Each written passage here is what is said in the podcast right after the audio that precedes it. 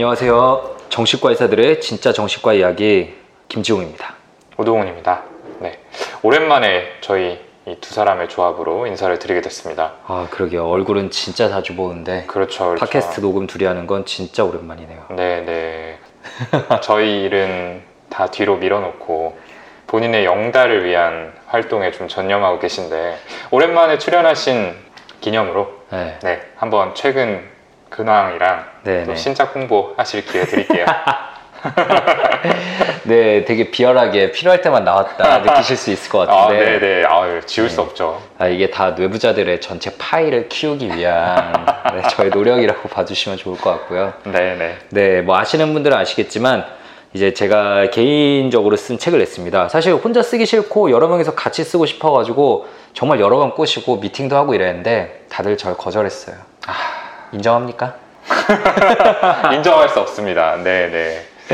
네, 어, 어쨌든 저 혼자 그래서 책을 쓰게 되어서 네, 상당히 힘든 시간이었던 것 같고요. 어쩌다 정신과 의사라는 책이 이제 이번 주에 네. 네, 서점에 들어와서 현재 전찬리의 절찬리 또 안 쓰는 단어 쓰려니까 힘드네요 이게 전찬리. 없는 말 꾸며내려 하니까 힘드네요. 네, 잘 판매가 되고 있다고 합니다. 아, 그렇군요. 아, 축하드립니다. 지금 제가 만들어낸 말이에요. 어떤 연락이 아직 올 시점은 아닌 것 같은데. 네, 그 서점에 보면은 네. 그 오프라인 재고가 실시간으로 뜨잖아요. 네, 네. 제가 또 조급한 마음에 가끔 눌러보는데 변화가 없어, 변화가.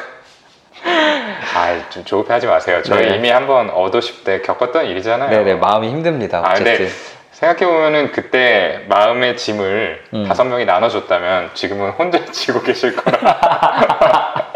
아, 그리고 출판사 쪽에서도 좀 김정은 선생님한테 많이 네. 좀 기대를 하시고 계시는 것 같더라고요. 아, 이번에는, 아, 뭐 저번에도 많이 도와주셨지만, 이번에 네. 열심히 도와주고 계셔서 감사한 마음이고, 네. 하지만 재고는 잘 줄어들지 않고 있다는 거. 네. 자, 오늘은 어떤 얘기를 준비를 했죠? 네, 저희가 이제 직장인들의 고민, 이걸 주제로 한화생명하고 같이 그렇죠. 컨텐츠를 만든다고 네. 저희가 채널을 통해서 미리 공지를 드렸잖아요. 뭐 네. 유튜브 팟캐스트 채널을 통해서 다 공지를 드렸고 정말 많은 사연이 도착을 음. 했습니다. 네. 그래서 네. 한화생명과는 유튜브 촬영을 해서 이미 업로드가 됐고 네. 네, 아 역시 대기업 채널로 올라가니까 벌써 한 10만 명 정도가 네. 봐주셨더라고요. 싫어요도 많더라고요. 네, 전 볼 때마다 약간 움찔해요. 어, 네. 그렇게 싫었나? 되게 많더라. 근데 어쨌든 저희가 팟캐스트로도 공지를 네. 드렸고 저희에게 사연 주신 분이 유튜브인지 팟캐스트인지 알 수 없으니까 여기서 역시 메시지를 전달해 드려야겠다 라는 그렇죠. 생각으로 그 내용을 가지고 오늘 찾아와 봤습니다. 네, 그래서 오늘은 많은 분들께서 고민으로 보내주셨던 다른 사람의 눈치를 보는 직장인에 대한 사연 을 가지고 이야기를 나눠보도록 하겠습니다. 안녕하세요. 평범한 회사에서 사무직으로 일하는 20대 여성입니다. 저는 다른 사람의 눈치를 보는 것이 고민인데요. 저는 중학교 때부터 저에 대한 정의가 정확하게 이루어지지 않았습니다. 친구들에게 인기 있는 성격, 성격 좋은 연예인, 마당발 특징 등을 검색해서 그런 사람들을 따라하곤 했어요.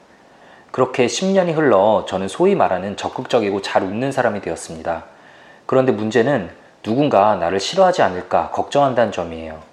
모든 모임에서 주도적으로 행동하면서도 한편으로는 혹시 내가 너무 나댄다고 싫어하지 않을까? 항상 이런 걱정을 합니다.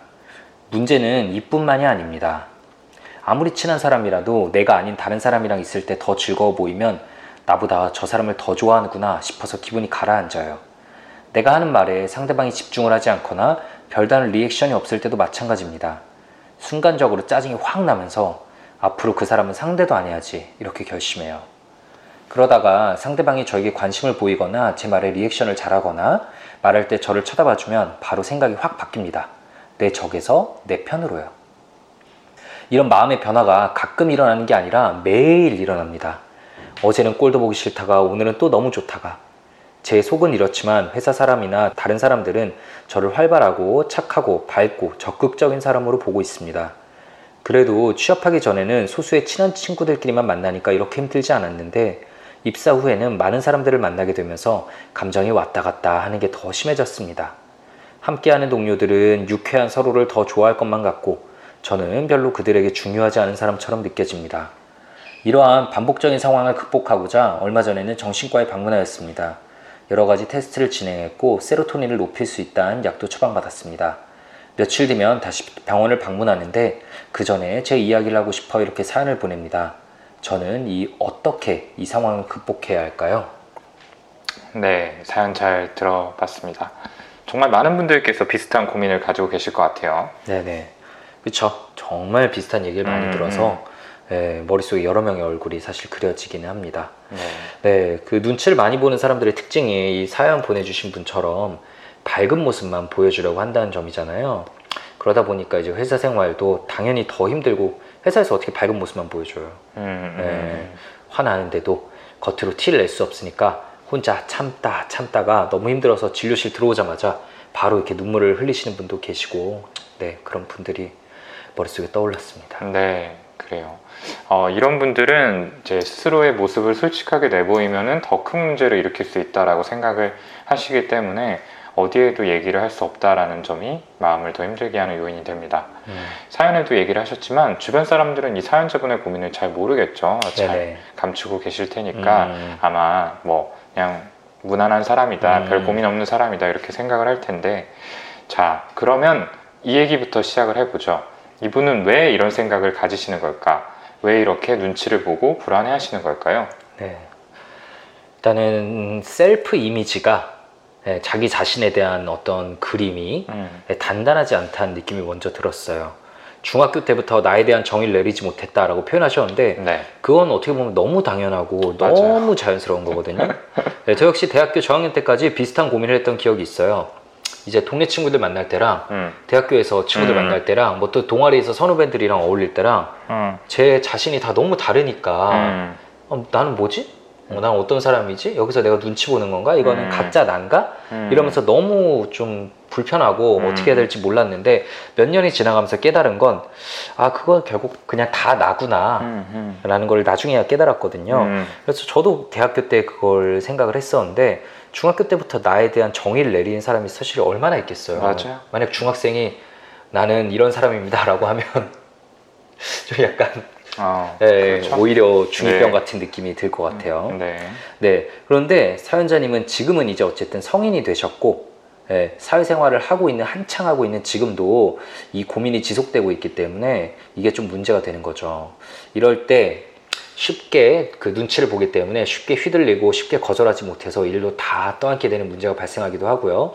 내가 어떤 사람이든 간에 나를 있는 그대로 받아들여주는 그런 사람과 그런 집단, 그리고 내가 거기 소속되어 있다는 느낌이 필요한데 이분에게는 혹시 그런 게 없나 그렇다면 그게 아마 가장 큰 문제가 되는 것 같다 이런 생각이 듭니다 네. 김지훈 선생님이 대학교 저학년 때 그런 고민들이 있으셨군요. 네. 김지훈 선생님의 대학 저학년 때 고민을 알고 싶으시다면? 어떤 책을 읽어야 할까요? 와 정말 어디 마케터로 취직하셔야 될 것 같네 네. 훅 어쩌다 당황했네. 정신과 의사. 네. 네. 많이 사랑해 주시고요. 자, 다시 사연으로 좀 돌아가 보면 아유 네 아유, 죄송합니다. 네네네 저이 드립 칠 생각으로 잠시 정신이 그쪽에 사연에 좀 혼내야 될 것 같아요 죄송합니다. 죄송합니다. 네네네. 근데 이 self image가 중요하다라는 음. 면에서는 저도 동의합니다. self image가 확립이 되어 있지 않다 보면은 이제 타인의 평가가 워낙 중요하게 여겨지기 때문에 타인이 나를 어떻게 보느냐에 따라서 음. 항상 기분이 좌우되게 되고 또 상대방이 원하는 모습들에 음. 본인을 좀 맞추게 되는 거죠. 음, 그러다 보니까 아 이건 내 진짜 모습이 아닌데라는 상황이 늘어나는 거예요. 음, 결국에는 가짜 자기가 일상생활에서 차지하는 부분이 음, 진짜 자기가 차지하는 비중보다 음. 더 커져 버리는 거죠. 음, 이렇게 되면은 진짜 자기와 자- 가짜 자기의 어떤 괴리감이 커지면서 음. 우울감이 좀 심해지는 그런 결과를 낳게 됩니다. 네 가면 쓰고 사는 것 같다고 그렇죠. 어, 인생이 좀 허무하게 느껴지기도 하고 음. 아무도 내 진짜 모습을 알아주지 못한다라는 외로움을 음. 느낄 수도 있고요. 근데 사실 이 가짜 자기는 누구한테나 있는 부분들이에요. 음. 네. 저도 그렇고 김정은 선생님도 그렇고 네, 네. 그렇죠. 동훈이 이거 마이크만 꺼지면 바로 네, 네. 그렇죠. 네. 김종훈 쌤의 진짜 자기를 보고 싶다면 어떤 책? 그만해, 그만해. 네, 많이 그만해. 사랑해 주시고요. 어쨌든 이 가짜 자기는 누구한테나 있는 부분들이죠. 음. 김종훈 쌤도 그렇잖아요. 음, 네. 근데 그게 일정 비율 이내에서 음, 유지가 되어야 되는데 이게 좀 넘쳐 흐르기 시작하면 문제가 생기는 음, 거죠. 네네네. 네. 그러니까 사실 저희도 어, 당연히 진료실에서 진심으로 음. 대해야 되니까 진심으로 대할 때 나쁜 모습이 나올 수 없잖아요. 음, 네, 음. 진료실에서 착한 모습으로 살고 네, 유튜브랑 팟캐스트에서도 저희가 뭐 욕할 수 없잖아요. 그렇죠. 네, 좋은 모습으로 살고 음, 집에 갔는데 애들 있는데 거기서 또 욕할 수 없잖아요. 그래서 좋은 모습으로 살고 욕하는 게 김종원 선생님이 진짜 자기라는 건 분명히 알겠네요. 아니, 이러- 이러다 보니까 아니 네. 저희도 뭔가 이렇게 계속 음, 괴리가 어느 정도 당연히 생기는 거죠. 음, 그런 것 같아요. 그래서 그런 거를 풀 수 있는 네. 얘기할 수 있는 공간과 대상이 분명히 필요합니다. 맞아요. 그럼 누구에게나 해당되는 거고요. 네, 그렇죠. 네네. 어쨌든 네. 또 이 분의 경우 애착 이론으로도 설명할 수 있겠다는 생각이 들어요. 네. 그 오동훈 전 교수님께서 이제 애착 이론에 대한 간단한 설명 그리고 이제 사연자님은 어떠한 애착에 해당될지에 대한 설명을 좀 부탁드리겠습니다. 네. 아무튼 말씀을 드려보면은 뭐 애착이란 다들 잘 아시는 것처럼 사랑하는 대상과 관계를 유지하는 그 자체를 의미를 합니다. 사람이라면 누구나 이 애착 욕구가 있고 이거는 본능인데요. 특히 아이와 부모 간의 애착이 중요하죠. 음. 왜냐하면은 이 애착이 잘 형성되어야 아이가 성인이 되어 평생을 살아가는 동안에 맺게 되는 인간관계의 디폴트 값이 잘 음. 설정이 되게 음. 되기 때문입니다. 대개는 부모와 안정적인 애착 관계를 맺는데 어떤 경우에는 안타깝게도 그렇지 못하죠. 음. 그래서 안정, 불안정 애착 이렇게 크게 나눌 수 있고요. 이걸 다시 A, B, C, D 네 개 유형으로 세분화하는데 B가 안정 유형이고 음. A, C, D 세 개 타입이 불안정 애착이라고 할수 음. 있습니다. 이분 같은 경우는 그 중에서 C 타입에 해당이 될 것 같아요. 네네. 이 C 타입은 집착형이라고 부르죠. 네네네. 네, 애착 욕구가 충족될 거라는 확신이 없기 때문에 예, 아이에 비유하자면은 엄마가 옆에 있어도 자꾸만 어디 가버릴 것 같다라는 음. 두려움이 있는 거예요. 본인을 거부하고 밀어낼 것 같다라는 음. 느낌도 받고 그렇기 때문에 엄마한테 끊임없이 매달리고 엄마 나 사랑해라고 이렇게 확인하는 음. 모습들을 보입니다. 근데 이 패턴이 성인이 돼서도 이어지는 거예요. 음. 그래서 사람들이 나를 안 좋게 볼까봐 계속해서 걱정을 하게 되고 끊임없이 상대에게 음. 애정을 음. 하- 확인하고 싶어하고 어, 음. 표현해달라고 요구하게 되는 그런 모습들을 보이게 되죠. 네네네. 그래서 계속 모든 순간에 그 애정을 확인받으려 하는데 네, 관심이 오지 않으면 또 엄청 힘들어지죠. 그렇죠. 네, 그리고 네. 실제로 계속 확인받으려 하는 이 모습에 어, 또 그런 상대방들이 지쳐서 음, 좀 떠나게 되는 경우들도 네. 있습니다. 예. 그럼 어떻게 보면은 좀 약간 연극성 성격의 특성을 보이기도 하는데요. 이분의 진짜 큰 특징은 딱 연극성 성격 그 자체라기보다는 연극성 성격의 경우에는 되게 감정 기복이 크잖아요. 이분은 그런 큰 감정 기복을 겉으로 티내지도 못하고 숨긴다는 거죠. 네, 예, 정말 불안이 크기 때문에 예, 상대방에게 버림받을 수 있다, 나를 안 좋아할 수 있다라는 그런 불안이 너무나 큰 거죠. 음, 네. 그래서 스스로에 대한 확신이 없고 타인과의 관계가 언제든 끊길 수 있다, 언제든 버림받을 수 있다라는 이런 강한 유기불안으로 인해서 대인 관계에서 항상 눈치를 보고 착한 아이의 모습만을 보이려고 하다 보니 부정적 감정들은 다 눌러 담기만 하는 상태인데 이렇게 대인 관계에서 계속 착한 모습만 보이면 자연스럽게 갑을 관계 중에 을이 되기 마련이죠. 음, 네, 호의가 계속되면 걸린 줄 안다고 사람들의 관계가 이제 수평적 관계가 아닌 수직적 관계로 점차 변하게 되고 회사에서도 쟤는 항상 웃는 애, 음, 음, 쟤는 항상 뭐 일 줘도 하는 음, 애라는 게 은연중에 다른 사람들의 마음속에 그렇게 자리 잡게 될 거예요. 그래서 네, 항상 좀 힘든 포지션에 처하게 되시겠죠. 네, 맞아요. 자, 그렇다면은 이 사연자분이 어떻게 해야 할지 여기 대해서도 이야기를 나눠볼게요. 자, 타인에게 기대지 않고 긍정적인 셀프 이미지를 확립해 보자. 음, 라는 게 사실 핵심적인 부분인데 음, 이걸 이제 당장 할 수 있는 일이 아니기 때문에 저는 좀 다른 방법을 제안을 해 보려고 합니다. 일단 비슷한 고민을 가지신 분들 이렇게 한번 해보시면 좋겠어요. 오늘 하루 동안 연락하거나 만난 사람들 또 생각난 사람들을 음, 종이에 쭉 다 써보는 거예요. 그리고 이 중에서 내 self image에 영향을 줘도 될 만한 사람이 누군지를 생각해서 판단을 내려보는 거죠.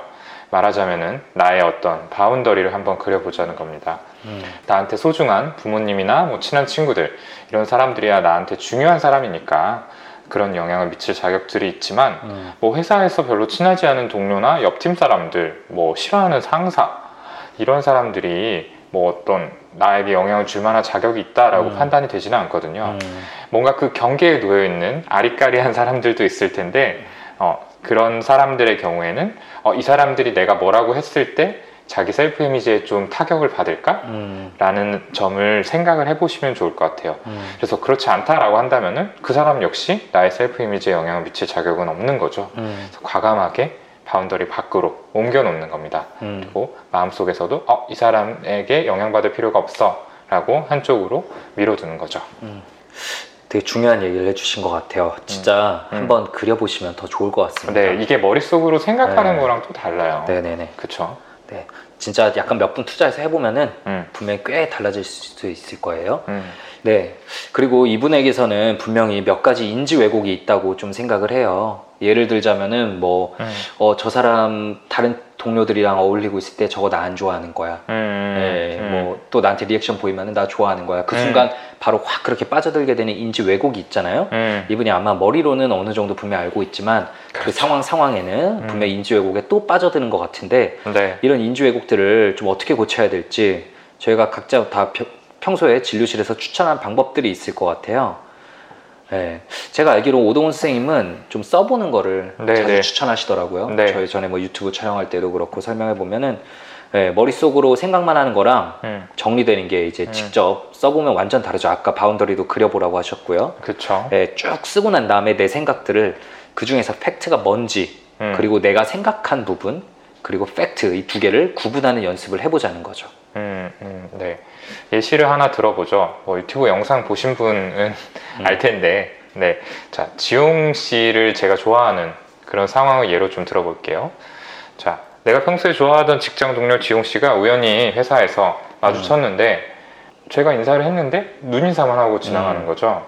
안녕하세요. 네. 하고 이렇게 뭔가 쎄한 분위기로 지나간다 이겁니다. 그래서 좀 기분이 좋지 않았는데, 점심시간에 구내식당을 가보니까 그 인간이 다른 직원들하고 웃고 완전 난리가 난 거예요. 음. 그래서 확 마음이 상하는 거죠. 아, 이 사람 나 싫어하나 보다. 어, 내가 그동안 음. 너무 들이댔나? 뭐 오만 생각들이 아마 다 들 겁니다. 네, 마음이 네. 되게 복잡해지고 그러다가 뭐 생각이 아 역시 나는 음. 아무도 안 좋아하는 그런 사람이야. 내가 그렇지 뭐라고 음. 생각이 뻗어 뻗어 나갈 텐데 자 이런 상황을 예시로 들어보면은 이 중에서 팩트는 나랑 지용 씨가 오늘 회사에서 만나서 눈인사를 했고 점심 때는 지용 씨가 다른 직원이랑 웃으면서 얘기를 했다. 요거밖에 없는 거예요. 음, 왠지 그 직원을 엄청 좋아하는 것 같고 나를 싫어하는 것 같고 음. 뭐 여러 가지 생각들이 드는 건 그냥 내가 하는 판단들이죠. 음, 근데 중요한 거는 여기에 얼마든지 다른 가능성이 있다라는 겁니다. 음, 오전에는 업무 때문에 바빠서 살짝 인사를 하고 지나간 거고 점심 때는 아무래도 시간 음. 여유가 많으니까 또 즐겁게 얘기를 할수 음. 있지 않겠어요? 그쵸. 예. 그러니까 핵심은 내가 하고 있는 생각과 판단이 어, 팩트가 아니라는 거, 음, 그 다른 가능성이 있다는 거죠. 그렇게 상황을 객관적으로 봐야 하고 음. 타인의 행동에 대한 어떤 사실과 나의 판단을 분리하는 훈련, 네 이것들이 중요하다라는 생각이 들어요. 지금 동훈이가 한 설명 머리로는 다 아시는데 음, 분명히 생각이 내 뜻대로 흘러가지 않아서 그게 문제죠. 어떤 상황에 어떻게 생각하는 게 그분의 습관처럼 굳어져 있기 때문이에요. 음, 여러 가지 가능성 중에 딱 부정적 가능성만을 딱 선택하는 거 음, 그게 습관으로 굳어져 있는 건데 습관은 분명 잘 바뀌지 않지만 계속 노력하면 무조건 바뀝니다. 예, 그래서 이렇게 다른 식으로 생각하는 습관.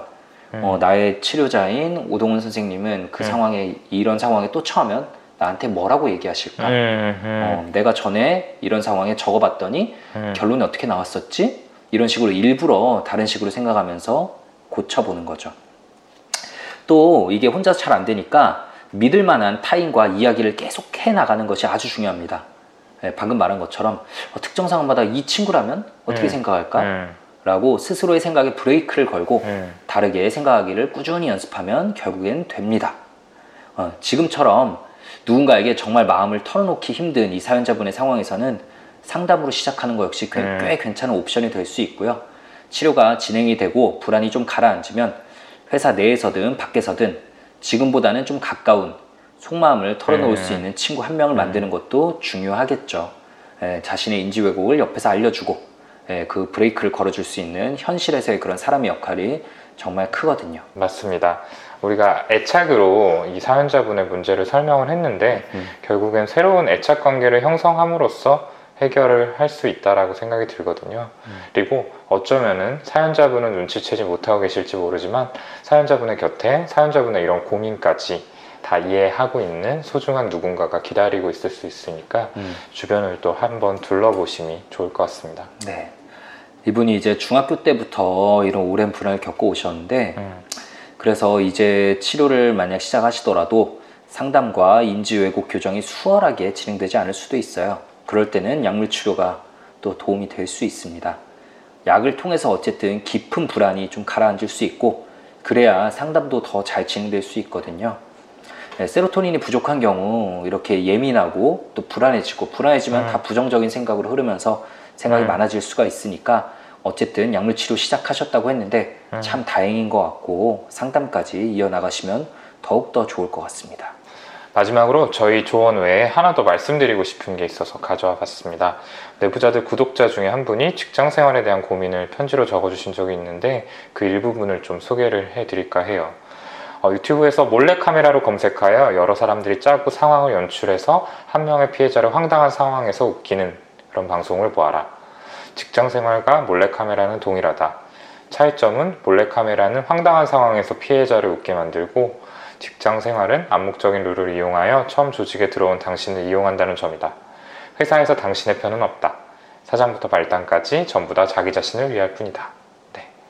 냉정한 조언이라면서 적어주셨는데 사실 이렇게 생각해야 마음이 편할 수 있다라고 느낄 때도 많은 것 같아요. 음. 네. 일로 맺어진 대인관계는 어느 정도 한계가 있기 마련이기 때문에 지나친 기대를 하면은 그게 상처로 돌아오기도 하죠. 네네. 반면에 기대가 없다면 실망을 할 일도 없는 만큼 음. 적당히 기대를 해야 될 관계와 그렇지 않은 관계를 구분해 보는 것도 필요한 것 같습니다. 네, 이거 역시 자신의 전체 대인 관계를 바운더리를 그려보면 예, 아마 직장 동료와의 관계 음. 그리고 직장 아닌 밖에서의 친구들과의 관계가 또 역시 구분되면서 다르게 대할 수 있는 그런 뭔가 그 단서 같은 걸 좀 찾으실 수 있을 거라고 생각을 합니다. 네. 네, 좋습니다. 오늘은 이제 대인 관계로 고민하는 직장인 사연자분의 사연을 가지고 이야기를 나눠봤습니다. 저희가 오늘 드린 말씀이 사연자분의 고민을 해결하는데 조금이나마 도움이 네. 됐으면 좋겠습니다. 네, 그러면 저희는 다음 시간에 더 유익하고 흥미로운 컨텐츠를 들고 다시 찾아뵙도록 하겠습니다. 감사합니다. 감사합니다.